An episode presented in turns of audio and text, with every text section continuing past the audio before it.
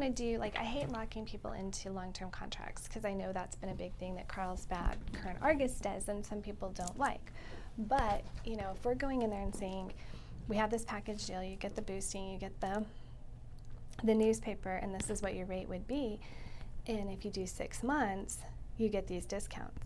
Well, that's somebody who may not have advertised with us on either side. Do you know what I'm saying? Yeah, that's a good way to bring it up. At what point would we offer the client a discount anyway, right? Like, we got a pretty low bar where we give stuff away. I try to tell everybody that really and truly 90 days is kind of a sweet spot. Like, you can't tell if something works. Like, even a habit takes 90 days.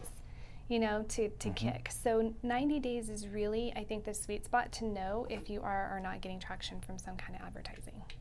So I think people should at least do a 90-day.